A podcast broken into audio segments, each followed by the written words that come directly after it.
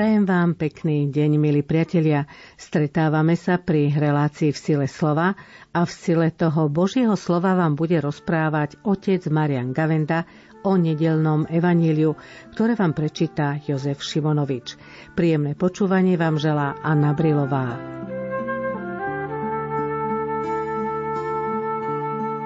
Čítanie zo svätého Evanielia podľa Matúša.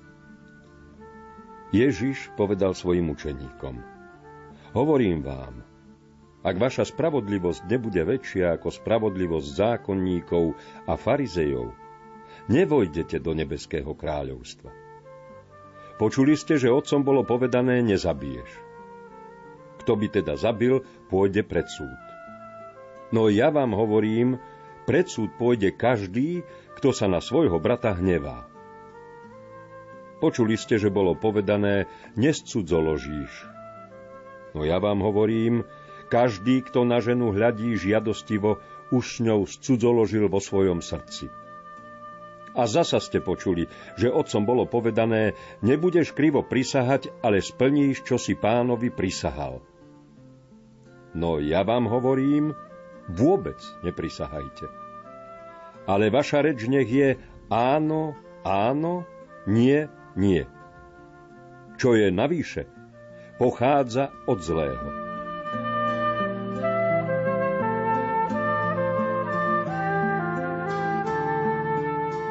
Vypočuli sme si skrátené evanielium, možno poslucháči v chrámoch počuli aj dlhšiu verziu, ale podstata je tá istá. O čo ide v tomto evanieliu otec Marian? Ide o tzv. 6 antitéz, ktorými evangelista Matúš chce vysvetliť a rozviesť, e, čo Ježiš myslel slovami prišiel som zákon nie zrušiť, ale naplniť. Naozaj jeho súčasníci mohli mať dojem, najmä v protiklade s farizejmi, že prináša slobodu, oslobodenie, tak ako to aj my ponímame a slobodný je ten, ktorého nič nezavezuje. Ale pán Ježiš hovorí, nie zrušiť, dokonca sa vyjadruje, keby len maličku čiarku niekto zrušil a tak by učil, už bude menší v nebeskom kráľovstve ale naplniť znamená jednak pochopiť ten najhlbší zmysel jednotlivých zákonov a zákona a zároveň aj, že v ňom sa tento zákon naplní, dosiahne naplnenie. Tieto antitézy, ktoré ste spomínali, sa týkajú konkrétneho života. My sa pri nich samozrejme zastavíme. Ježiš sa prihovára učeníkom slovami. Počuli ste, že otcom bolo povedané. A potom pokračuje tým, nezabiješ, nezosmilníš a podobne. Patria tieto veci do desatora Božích prikázaní, ale Ježiš nepovedal, bolo vám prikázané, ale povedal, bolo povedané. Totiž e, starozákonné náboženstvo bolo náboženstvo Božieho slova. Slovo, ktoré sa prihovára k vnútru človeka, a to, čo sme už neraz spomínali, že svedomie je chrám, v ktorom sa Boh prihovára k človeku. Čiže Boh oslovuje, vašim otcom bolo povedané a nie mali ste v zákone napísané. To je veľmi dôležité slovičko bolo povedané tiež nie je náhodou, že nejak anonymne bolo povedané, ale svetopisci nemohli vysloviť slovo Boh a preto sa zamlčoval podmet. Teda vašim otcom Boh povedal, ale to bolo tak niečo znešené, že podali bolo povedané, ale samozrejme všetci aj Ježišovi poslucháči vedeli jasne, že sa tým myslí Boh povedal vašim otcom. Čiže Boh svojim hlasom, ale aj napísaným slovom sa prihovoril k vášmu vnútru. Vidíme, že už z tohto vysvetlenia tie príkazy, ktoré Ježiš rozvíja, nadobúdajú trošku iný ráz, než my si to stavíme tak umelo do protikladu, že tu je nejaký strohý predpis starozákonný a že nový zákon vnáša porozumenie, lásku, nadhľad a už sme zase v opačnom extréme. Ani to prvé neplatí, ani to druhé neplatí. Ďalšie upresnenie, už to slovíčko zákon nie je celkom správny preklad, v taliančine aj v latinčine je testamentum, teda testament a nie zákon, ako my máme pod pojmom zákona nejaký presný predpis, právnu normu. Ale v starom eh, testamente, v tomto zmysle, v prorokoch a v zákone bolo napísané. A pod pojmom zákon Židia nepoužívali výraz Tora, a Torá má zase základ slovný od učenia, čiže nie vašim otcom, kto si predpísal, ale vaši otcovia boli vyučovaní k tomu a tomu. A to je veľký rozdiel. Nalinkovať, predpísať alebo vyučiť niekoho, e, zasvetiť niekoho do hlbokého významu. To je prejav veľkého Božieho požehnania. Dať národu písomný zákon a rozumieť Božiemu zákonu. To neznamená mať nabiflené predpisy, nejaký kodex, či už kanonický alebo trestné právo. práve poznanie Tóry, teda pochopenie Tóry, to je najhlbšie zákonitosti života sa považovala za múdrosť. A Tóra bola považovaná za veľký boží dar, to bolo privilegium Izraela, že sa správal zákonitosťami, do ktorých ich zasvetil Boh tu už vidíme, že naozaj zákon nie je to, čo si my predstavujeme a celú tú vnútornú zákonitosť, ako my hovoríme v prírode, sú určité zákonitosti, ale to je čosi, čo funguje znútra, ako ja neviem, zákonitosť voľného pádu, to nemusí nikto prikazovať, spustíte nejaký predmet a on sa podľa tých zákonitostí pohybuje. Čiže to je všetko táto usporiadanosť vnútorná, to znamená Tóra. Múdrosť života, Božia mudrosť, ktorá sa prejavuje v stvorenstve a ktorú on dáva spoznať tým, ktorí sa nechajú viesť jeho svetlom. Na ukázať alebo vyučiť človeka správnym cestám, teda pochopiť Tóru, bolo považované za Boží dar. Žiaľ, už preklad starého zákona do gréčtiny, Septuaginta ešte pred Kristom, už použil výraz nomos a nomos je skôr zákon, norma a odtiaľ nastalo to posunutie významu, ale Ježiš Kristus hovoril svojim učeníkom o Tóre, to čo my teda rozumieme pod pojmom starý zákon, teda Tóra, Božie učenie. Keď si teraz pozrieme tie prikázania, o ktorých sme v Evangeliu počuli, ako ich máme vnímať? Čo nám nimi Ježiš chce povedať? Sú to prikázania, ktoré sa týkajú života e, medzi ľudských vzťahov, a do nich sa má premietnúť e, práve vzťah k Bohu. Čiže nie sú to len pravidlá medziludského spolužitia, ako sa to niektorí snažia zúžiť, že každé určité spoločenstvo ľudí sa musí správať nejakými zákonitosťami, či už pastierské kmene mali svoje presné pravidlá, ako chrániť tých, ktorí do toho kmeňa patria, pravidlá o manželstve, o kúpe a vyplatení treba z nevesty pre ženícha, to bola záležitosť otcov. Všetko toto malo presné zákonitosti. Vyplýva to zo sociálnych sociálnej povahy človeka sa povie teda, že človek, keď chce v nejakom usporiadanom spoločenstve žiť, musí si stanoviť pravidle. No ale v tomto prípade tieto praktické postoje sú dôsledkom vnútorných postojov k Bohu. Jednak k Bohu samému a jednak aj vonkajším prejavom tých zákonitostí, ktoré Boh vložil do samotnej sociálnej povahy človeka. Či už nenávisť, alebo ochrana života, alebo sexualita, alebo pravdivosť, ako si to teraz postupne prejdeme. Dobre, poďme si tieto prikázania postupne prejsť. Prvým je nezabiješ, ktoré je spomínané v tomto evanieliu, ale dnes kresťana si ťažko dopustí, aby nejakého človeka zabil. Ale ako hovorí Ježiš, patria sem aj iné previnenia. Je pravdou, že niekoho priamo zabiť v našom ponímaní, v našej citlivosti sa považuje za niečo veľmi zlé, dokonca tí, ktorí si myslia, že nie sú hriešne, obyčajne povedia, nikoho som nezabil, ja som dobrý človek. No ale záleží samozrejme zabiť a zabiť kým v časoch aj e, starého zákona tie lokálne boje, kde sa stále o niečo bojovalo, aj tá smrť bola oveľa častejšia udalosť v živote, než to vidíme teraz. Hoci na druhej strane máme množstvo smrteľných úrazov a zas iným spôsobom tá smrť vstupuje do života, ale nie je toto priame zabitie až na nenarodených, kde sa jedná žiaľ o milióny zabitých nevinných ľudí. Tu na pán Ježiš e, ten základný zákon, ktorý je v Deuteronómiu e, vyjadrený, nezabiješ, teda nesiahneš na život, pretože len Bohu patrí. Život Boh je darca života a len On ho môže odňať, kedy On uzná za vhodné, teda človek zomrie a Boh mu dáva novú formu života, čiže Boh nemôže dopustiť smrť.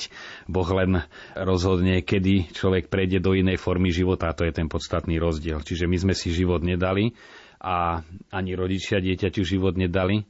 Dali len naozaj biologickú existenciu, ale tú bytosť stvoril Boh, ako sme si nedávno hovorili, že to najhlbšie naše ja vzniklo, keď ho Boh vyslovil a teda ani rodičia nám nedali život a preto nemajú právo manipulovať. Mali by pravdu obhajcovia potratov, že je to len zhluk buniek, keby to bol zhluk buniek. To by boli bunky, ktoré sa množia a za ktoré teda mohli by eventuálne zodpovedať rodičia. Ale keďže to nie sú bunky, ale je to nový jedinec, ktorý má svoju individualitu a tu nemá od rodičov, tu má priamo od Boha, v tom je celá veľkosť. Ten človek je od prvej chvíle stvorený Bohom ako originálna bytosť a Bohu patrí, nie rodičom. Preto aj v starom zákone ponímali dieťa ako dar, ktorý e, im Boh prepožičal a cez službu dieťaťu slúžia Bohu. To dieťa vychovávajú pre Boha, nie pre seba. No a tu je tá antitéza, že Ježiš to posúva, nehovorí protiklad, ale ja vám hovorím, znamená, ja to posúvam tú latku ešte vyššie, alebo možno lepšie povedané ešte hlbšie, kto sa na svojho brata hnevá. Vychádza to zo všeobecnej skúsenosti, že hnev je prvý podnet dokonca takého násilia, že niekto niekoho zabije. To máme aj v dnešnej dobe skúsenosť, že v prudkom hneve človek sa dopúšťa vraždy, alebo keď nastane nejaký skrad, ale obyčajne je tam ten emotívny afekt hnevu a to či už pomalého, že sa tá nenávisť stupňuje, alebo rýchleho. No a tu treba ešte povedať, že zabiť nevždy znamená len bezprostredne usmrtiť, či zastreliť, alebo dobodať, ako znám to dennodenne naše čierne kroniky, lebo inak sa nedajú televízne noviny nazvať prinášajú, ale niekoho sa dá zabíjať aj po kúskoch, aj 20 rokov, teda ničiť človeku život. A tam nenávisť hrá veľkú rolu. Či už tie klasické slovenské problémy o kúsok role, že sa celé rodiny na smrť nenávidia, niekedy je to kúsok smiešného dedičstva a súrodenci si na dlhé desaťročia pokazia vzťahy tou nenávisťou, ktorá sa stupňuje potom a už ani nejde o tú samotnú vec, ale o to robenie si zlého jeden druhému. Čiže v tomto smere hnev vždy zabíja či už vedie aj k skutočnému zavraždeniu, alebo ničí život tomu druhému. A keď aj by neničil druhému, že sa na niekoho skryte hnevám, ani mu to nemá možnosť dať najavo, čiže jeho v istom zmysle nezabíjam ani naraz, ani pomaly, ale seba určite. Tam, kde je hnev, tam nie je láska, to je opak lásky, je nenávisť. A nenávisť je smrtiaca, tak ako za láska dáva život. Ježiš to konkretizuje slovami, kto sa nám brata hnevá. Bratom sa tu myslí nielen pokrvný príbuzný, ale príslušník spoločenstva.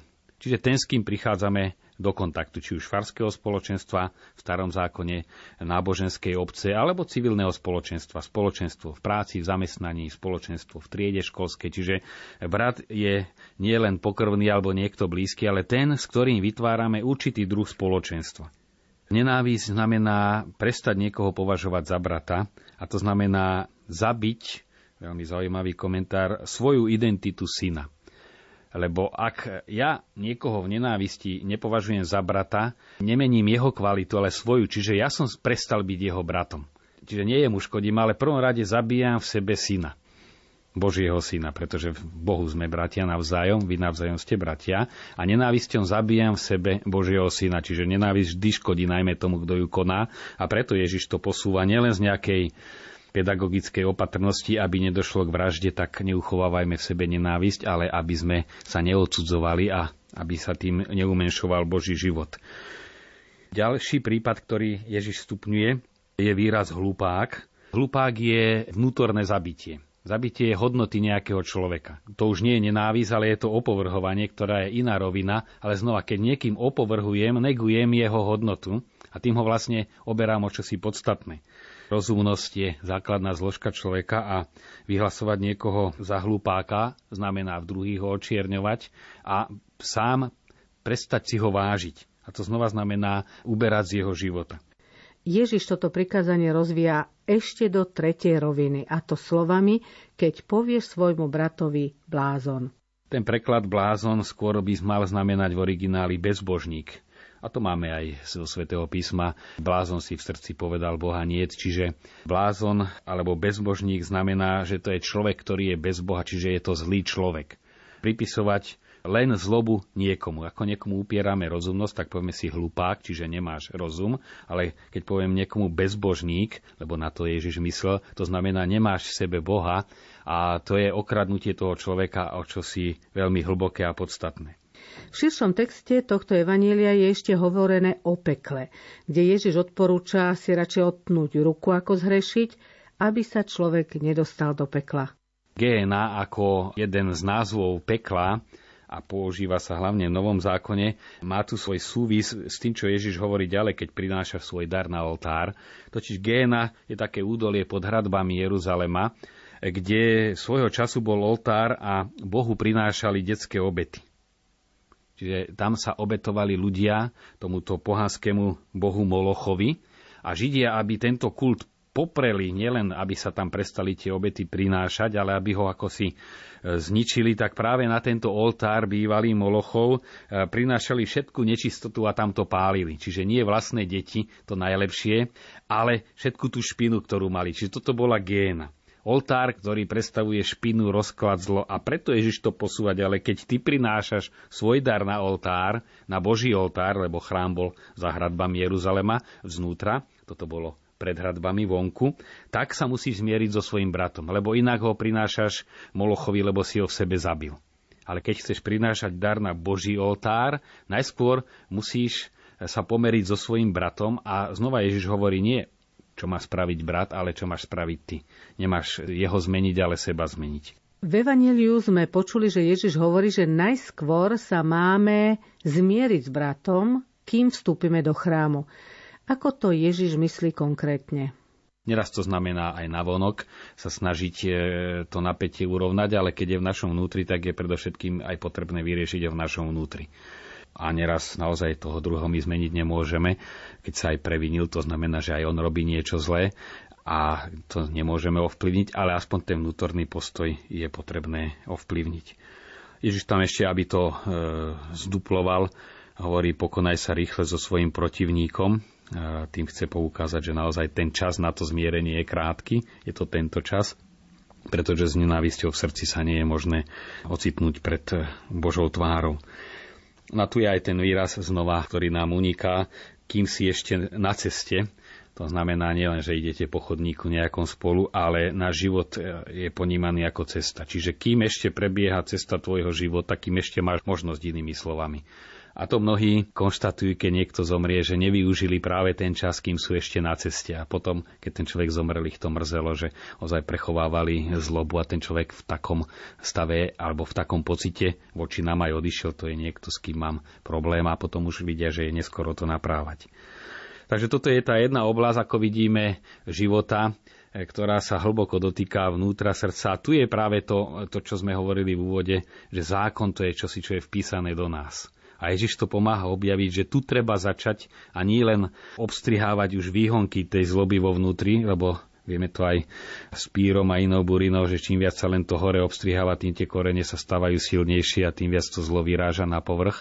Ale tá radikálna zmena znamená vykoreniť to zo svojho vnútra. Ježiš sa v tejto logike posúva do ďalšej oblasti a to do oblasti sexuality. E, možno ešte by som povedal na také spojenie týchto oblastí, že v človeku sú tie základné, veľmi silné vnútorné sily a to je put seba záchovy, ktorými väčšinou nepocitujeme, lebo nie sme v ohrození. Ale vidíme, že človek, keď je v ohrození života, alebo napríklad stroskotanci, tí, čo sa ocitli niekde v púšti, vo v ťažkých podmienkach, tak tento put sa vtedy prebudí a je najsilnejší a dokáže človeka zmobilizovať k obrovským výkonom, alebo väzenia, keď ťažké ľudia vydržali, to sa zdá neuveriteľné. No ale v bežnom živote zase funguje ten ďalší silný púd a to je sexuálny púd, ktorý zase sa prejavuje aj v bežných okolnostiach a preto Ježiš sa po týchto schodíkoch posúva ďalej, teda z púdu seba záchovy a správa na život ako najzákladnejšieho práva, posúva do sexuality vlastne do oblasti, ktorá sa tiež týka života, dávania života a nielen sexuality ako cesty, ktorou sa ľudia rodia, ako to vyčítajú aj cirkvi, aj podľa náuky cirkvi. Sexualita je na to, aby manželov aj navzájom spájala, čiže aby si ňou prejavovali svoj zájomný vzťah a nielen, aby sa v nej rodili deti. E, to je aj názor cirkvy na margo tých, ktorí hovoria, že nie. A znova Ježiš vie, že toto je veľká sila, ako každá sila v nás, keď sa vykolají, tak robí zle, tak ako rieka, keď sa rozleje, to vidíme stále v správach televíznych, že rozvodnená rieka ničí a keď je usmernená, tak môže prinášať užitok. Takisto aj tá podstata vlastne celej hriešnosti a všetkých tých prejavov zla, na ktoré naražame, sú fakticky tie božie energie obrovské, ktoré sú vložené do človeka, ale sú vykolajené a pritom ho ničia. Tak ako túžba po živote sa mení na nenávisť a túžba mať sa mení na to, že kradnem a nie snažím sa nadobudnúť, niečo vytvoriť, takisto zase aj v tejto sexuálnej oblasti tá hlboká túžba, ktorá má ľudí spájať, keď sa stane plitkou, tak vlastne človeka degraduje a robí ho iba nástrojom a vlastne sa tá sila sa vybije a skôr vnáša rozklad, rodinný rozklad, osobný rozklad. Vidíme, že naozaj o tých, ktorí by sa nám zdali, že si veľmi veľa užívajú z tohto života, napokon si ani neužívajú, pretože prežívajú obrovskú prázdnotu. V bezprostrednom zmysle ten príkaz, ktorý je v knihe Exodus aj v Deuteronomium, cudzoložstvo, to znamená sexuálny styk so ženou, ktorá je vydatá, sa považoval aj za krádež. Totiž vo vtedajšej kultúre žena patrila, keď bola slobodná otcovi a keď si ju zobral manžel, tak patrila jemu. Čiže to je siahnutie na niečo, čo človeku nepatrí. Ale to je znova len kultúra už a praktická stránka mince, že naozaj vo vtedajšej kultúre otec, ktorý tú dceru vychoval, tak jeho to stalo určité náklady a zase ten, ktorý mal syna, mu ju kúpil. Neznamená, že kupoval ženu, to sa nám zdá také profáne, ale vyrovnal otcovi náklady, ktoré mal s tým, že ju vychovala až po tú chvíľu, že si ju jeho syn môže zobrať za ženu. E, tak fungovala spoločnosť a on z toho potom ten otec vychovával ďalšie deti. Boli to početné rodiny, to bolo nie, že peniazoch, že dá nejaký účet a kúpi si pre syna ženu, ale tam to boli hlavne potraviny alebo nejaký dobytok, ktorý im vlastne umožnil, keď mu tú dceru zobral, aby potom mal zase prostriedky na vychovávanie ďalších detí. Čiže v tomto zmysle bezprostrednom to bolo siahnutie na majetok. Lenže podstatou aj starozákonného chápania e, sexuality je vytváranie vnútorného vzťahu. Muža a ženu ich stvoril Genesis, vtedajšiu kultúru posúva do úplne inej roviny.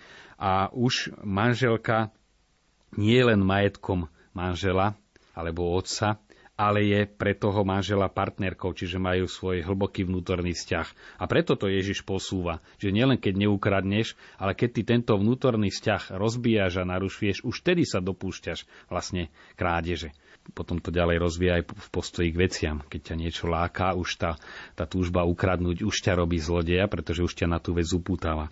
Ako sa to, o čom ste nám rozprávali, otec Marian, dá najúčinnejšie vnímať? Myslím si, že tu je najlepším meradlom aplikovať aj na túto oblasť to, čo Ježiš povedal, e, čo chcete, aby robili druhý vám, robte aj vy im a čo nechcete, aby vám robili, nerobte aj vy im.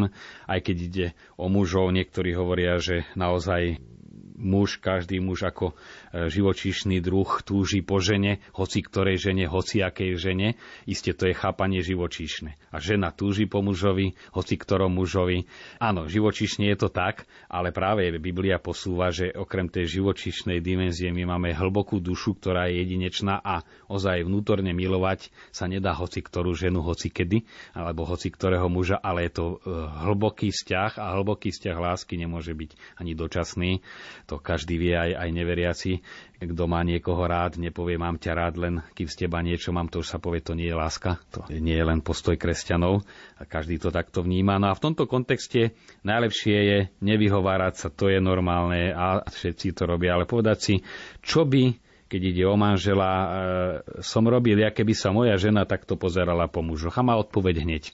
Alebo keď si začne nejak moralizovať a je to prirodzené, no isté, že v našej prírodzenosti je všeličo prirodzené, tak sa vždy nejak ospravedlní. Ale najlepšie sa vžiť do situácie toho druhého a tam nájde okamžite odpoveď. Aj čo je možné, aj čo nie je možné. Tam si odpovieme, to by som už ja na mojej žene nezniesol, alebo na mojom, keď ide o ženu, na mojom manželovi, keby sa ona takto správala eh, k mužom, alebo on k ženám a už aj je odpoveď jasná.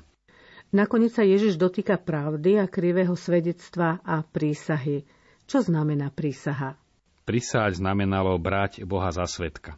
Aby sa tomuto vyhlo, e, tak potom sa prisahalo aj na niečo, čo nebol Boh, ale Ježiš chce práve znova tú podstatu posunúť, že všetko má s Bohom súvis. Aj zem, pretože zem je Bohom vytvorená, aj nebo je to trón jeho slávy.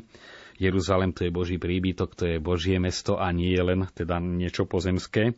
Tu ide o hlavu, keď ide aj o vlasy, teda prísahá človek, ako ja mám, ja neviem, čierne vlasy, tak bolo to, že, ale e, vo vtedajšej praxi bolo, že sa vlasy prefarbovali už vtedy, čím sa chcelo povedať, nedá sa na to vonkajšie držať, ale na to, čo je vnútri, čo sa nikdy nezaprie. Pravda sa dá oklamať, ale neprestane byť pravdou. Ešte tento súvis trošku taký kultúrny, ktorý nám uniká z tohoto obrazu. No ale Ježiš čo tu chce povedať, že e, správne je, a to je podstata pravdivosti. Nie len zakladať e, pravdu na niečom, že druhým je svetkom, ale že ja hovorím pravdu, pretože to tak je a nie preto, že mi to niekto dosvedčí. Isté, to brať Boha za svetka malo skôr význam e, sociálny, kde cez starý zákon ten, kto nemôže mať obhajcu, chudobný, sírota, vdova, tak Boh hovorí, ja sa postavím a ja budem jeho obhajcom. Čiže stavia sa akoby v týchto sporoch právnych na stranu tých najbiednejších. A preto sa niekedy prizýval ako svedok, naozaj e, ako svedok pravdy a v tom prípade klamať znamená nielen seba zhodiť, ale zhodiť toho, koho sme zobrali za svedka. Veľmi ľahko sa do toho žijeme, keď si predstavíme, že nás by niekto oslovil, poď teraz so mnou a dokázať, že toto a toto ja som spravil, keď vieme medzi sebou, že som to nespravil. To vás ponára do očividného klamania si poviete, tak to si teda o mne myslí, alebo to ma teda chce pekne zhodiť. A takto klamať a pozývať Boha za svetka znamená aj zhadzovať Boha. Ale Ježiš to posúva znova do inej roviny, že už vôbec odvolávať sa e, na Boha aby bolo pravdou to, čo hovorím, už to je manipulácia. Lebo pravda sama o sebe je pravdou a preto má byť tá reč áno, áno a nie, nie. Je to tak, nie je to tak. Niektorí dodávajú ešte medzi tým nie nejaké polopravdy, ale ešte je možné aj slovíčko neviem. Teda priznať si, že ešte sme k tomu postoju sa nedopracovali. Ale to je tiež uznanie pravdy, keď o niečom neviem, tak poviem neviem, ale nepoviem nie, alebo uh, už hovorím tie polopravdy, v ktorých sa obyčajne pohybujeme, také ani áno, ani nie. V tomto súvise je kniha Sirachova hovorí, že hlupák má svoje srdce v ústach a múdry človek má ústa v svojom srdci. Čiže človek, ktorý nehovorí pravdu, je znova považovaný za hlupáka, ale hlupáka aj v zmysle nielen neinteligentného človeka, ale bezbožného človeka. Ale kto vychádza zo svojho srdca, ten ho má aj na ústach. A naopak, kto klame, tak svojimi slovami klamstvom naplňa aj svoje vnútro. Na záver si môžeme povedať, aký kontext má toto evanielium v bežnom živote? Tak ten kontext je širšie a bezprostredný, ako vždy fakticky. Širšie, že naozaj si kde si vo svojom vnútri budovať ten správny postoj k tomu, čo je Boží zákon napokon aj e, predpisy a zákony cirkvy, že je to čosi, čo je vpísané do veci samotnej, tá Božia múdrosť vpísaná do stvorenstva, vpísaná do človeka, do spoločnosti. A poznať zákon a plniť znamená prenikať k porozumeniu, čo tým Boh nás chcel e, naučiť, povedať pre naše dobro aby sme neboli zákonníkmi. Pretože zase popierať zákon, ja nie som zákonník, znamená robiť si, čo chcem a to nie je možné bez dôsledkov ale keď chceme konať dobre, musíme aj vedieť, čo je dobré a preto rozumieť zákonu. No a potom je tá rovina praktická. Možno by bolo dobré prejsť tie tri oblasti, teda oblasť hnevu, nenávisti, alebo oblasť sexuality, alebo oblasť pravdy. Obyčajne v niektorej z nich tak výraznejšie máme problémy a vybrať si jednu z nich a snažiť sa cez tento týždeň či už byť pravdivejší, alebo vyčisťovať srdce od nenávisti, alebo ten pohľad, aby bol nie robiť z niekoho objekt, ale vnímať osobu toho druhého. To je veľmi dôležité. Muž ženy a žena muža, alebo celkové navzájom tú hlbokú úctu, tomu chcel Ježiš priviesť. A teda tým pádom sa vytvárajú aj oveľa e, pravdivejšie vzťahy. Takže už tú odpoveď si musí dať tú konkrétnu každý za seba, ale by bolo dobre si aspoň pomenovať, ktorá je tá moja oblasť taká najvýraznejšia a cez celý týždeň si v tom tak trochu upratovať. A to je už všetko, milí priatelia, čo sme vám chceli dnes povedať. Lúčia sa s vami tvorcovia relácie otec Marian Gavenda, od mixážneho pultu Matúš Brila a od mikrofónu Anna Brilová. Prajeme vám požehnaný týždeň.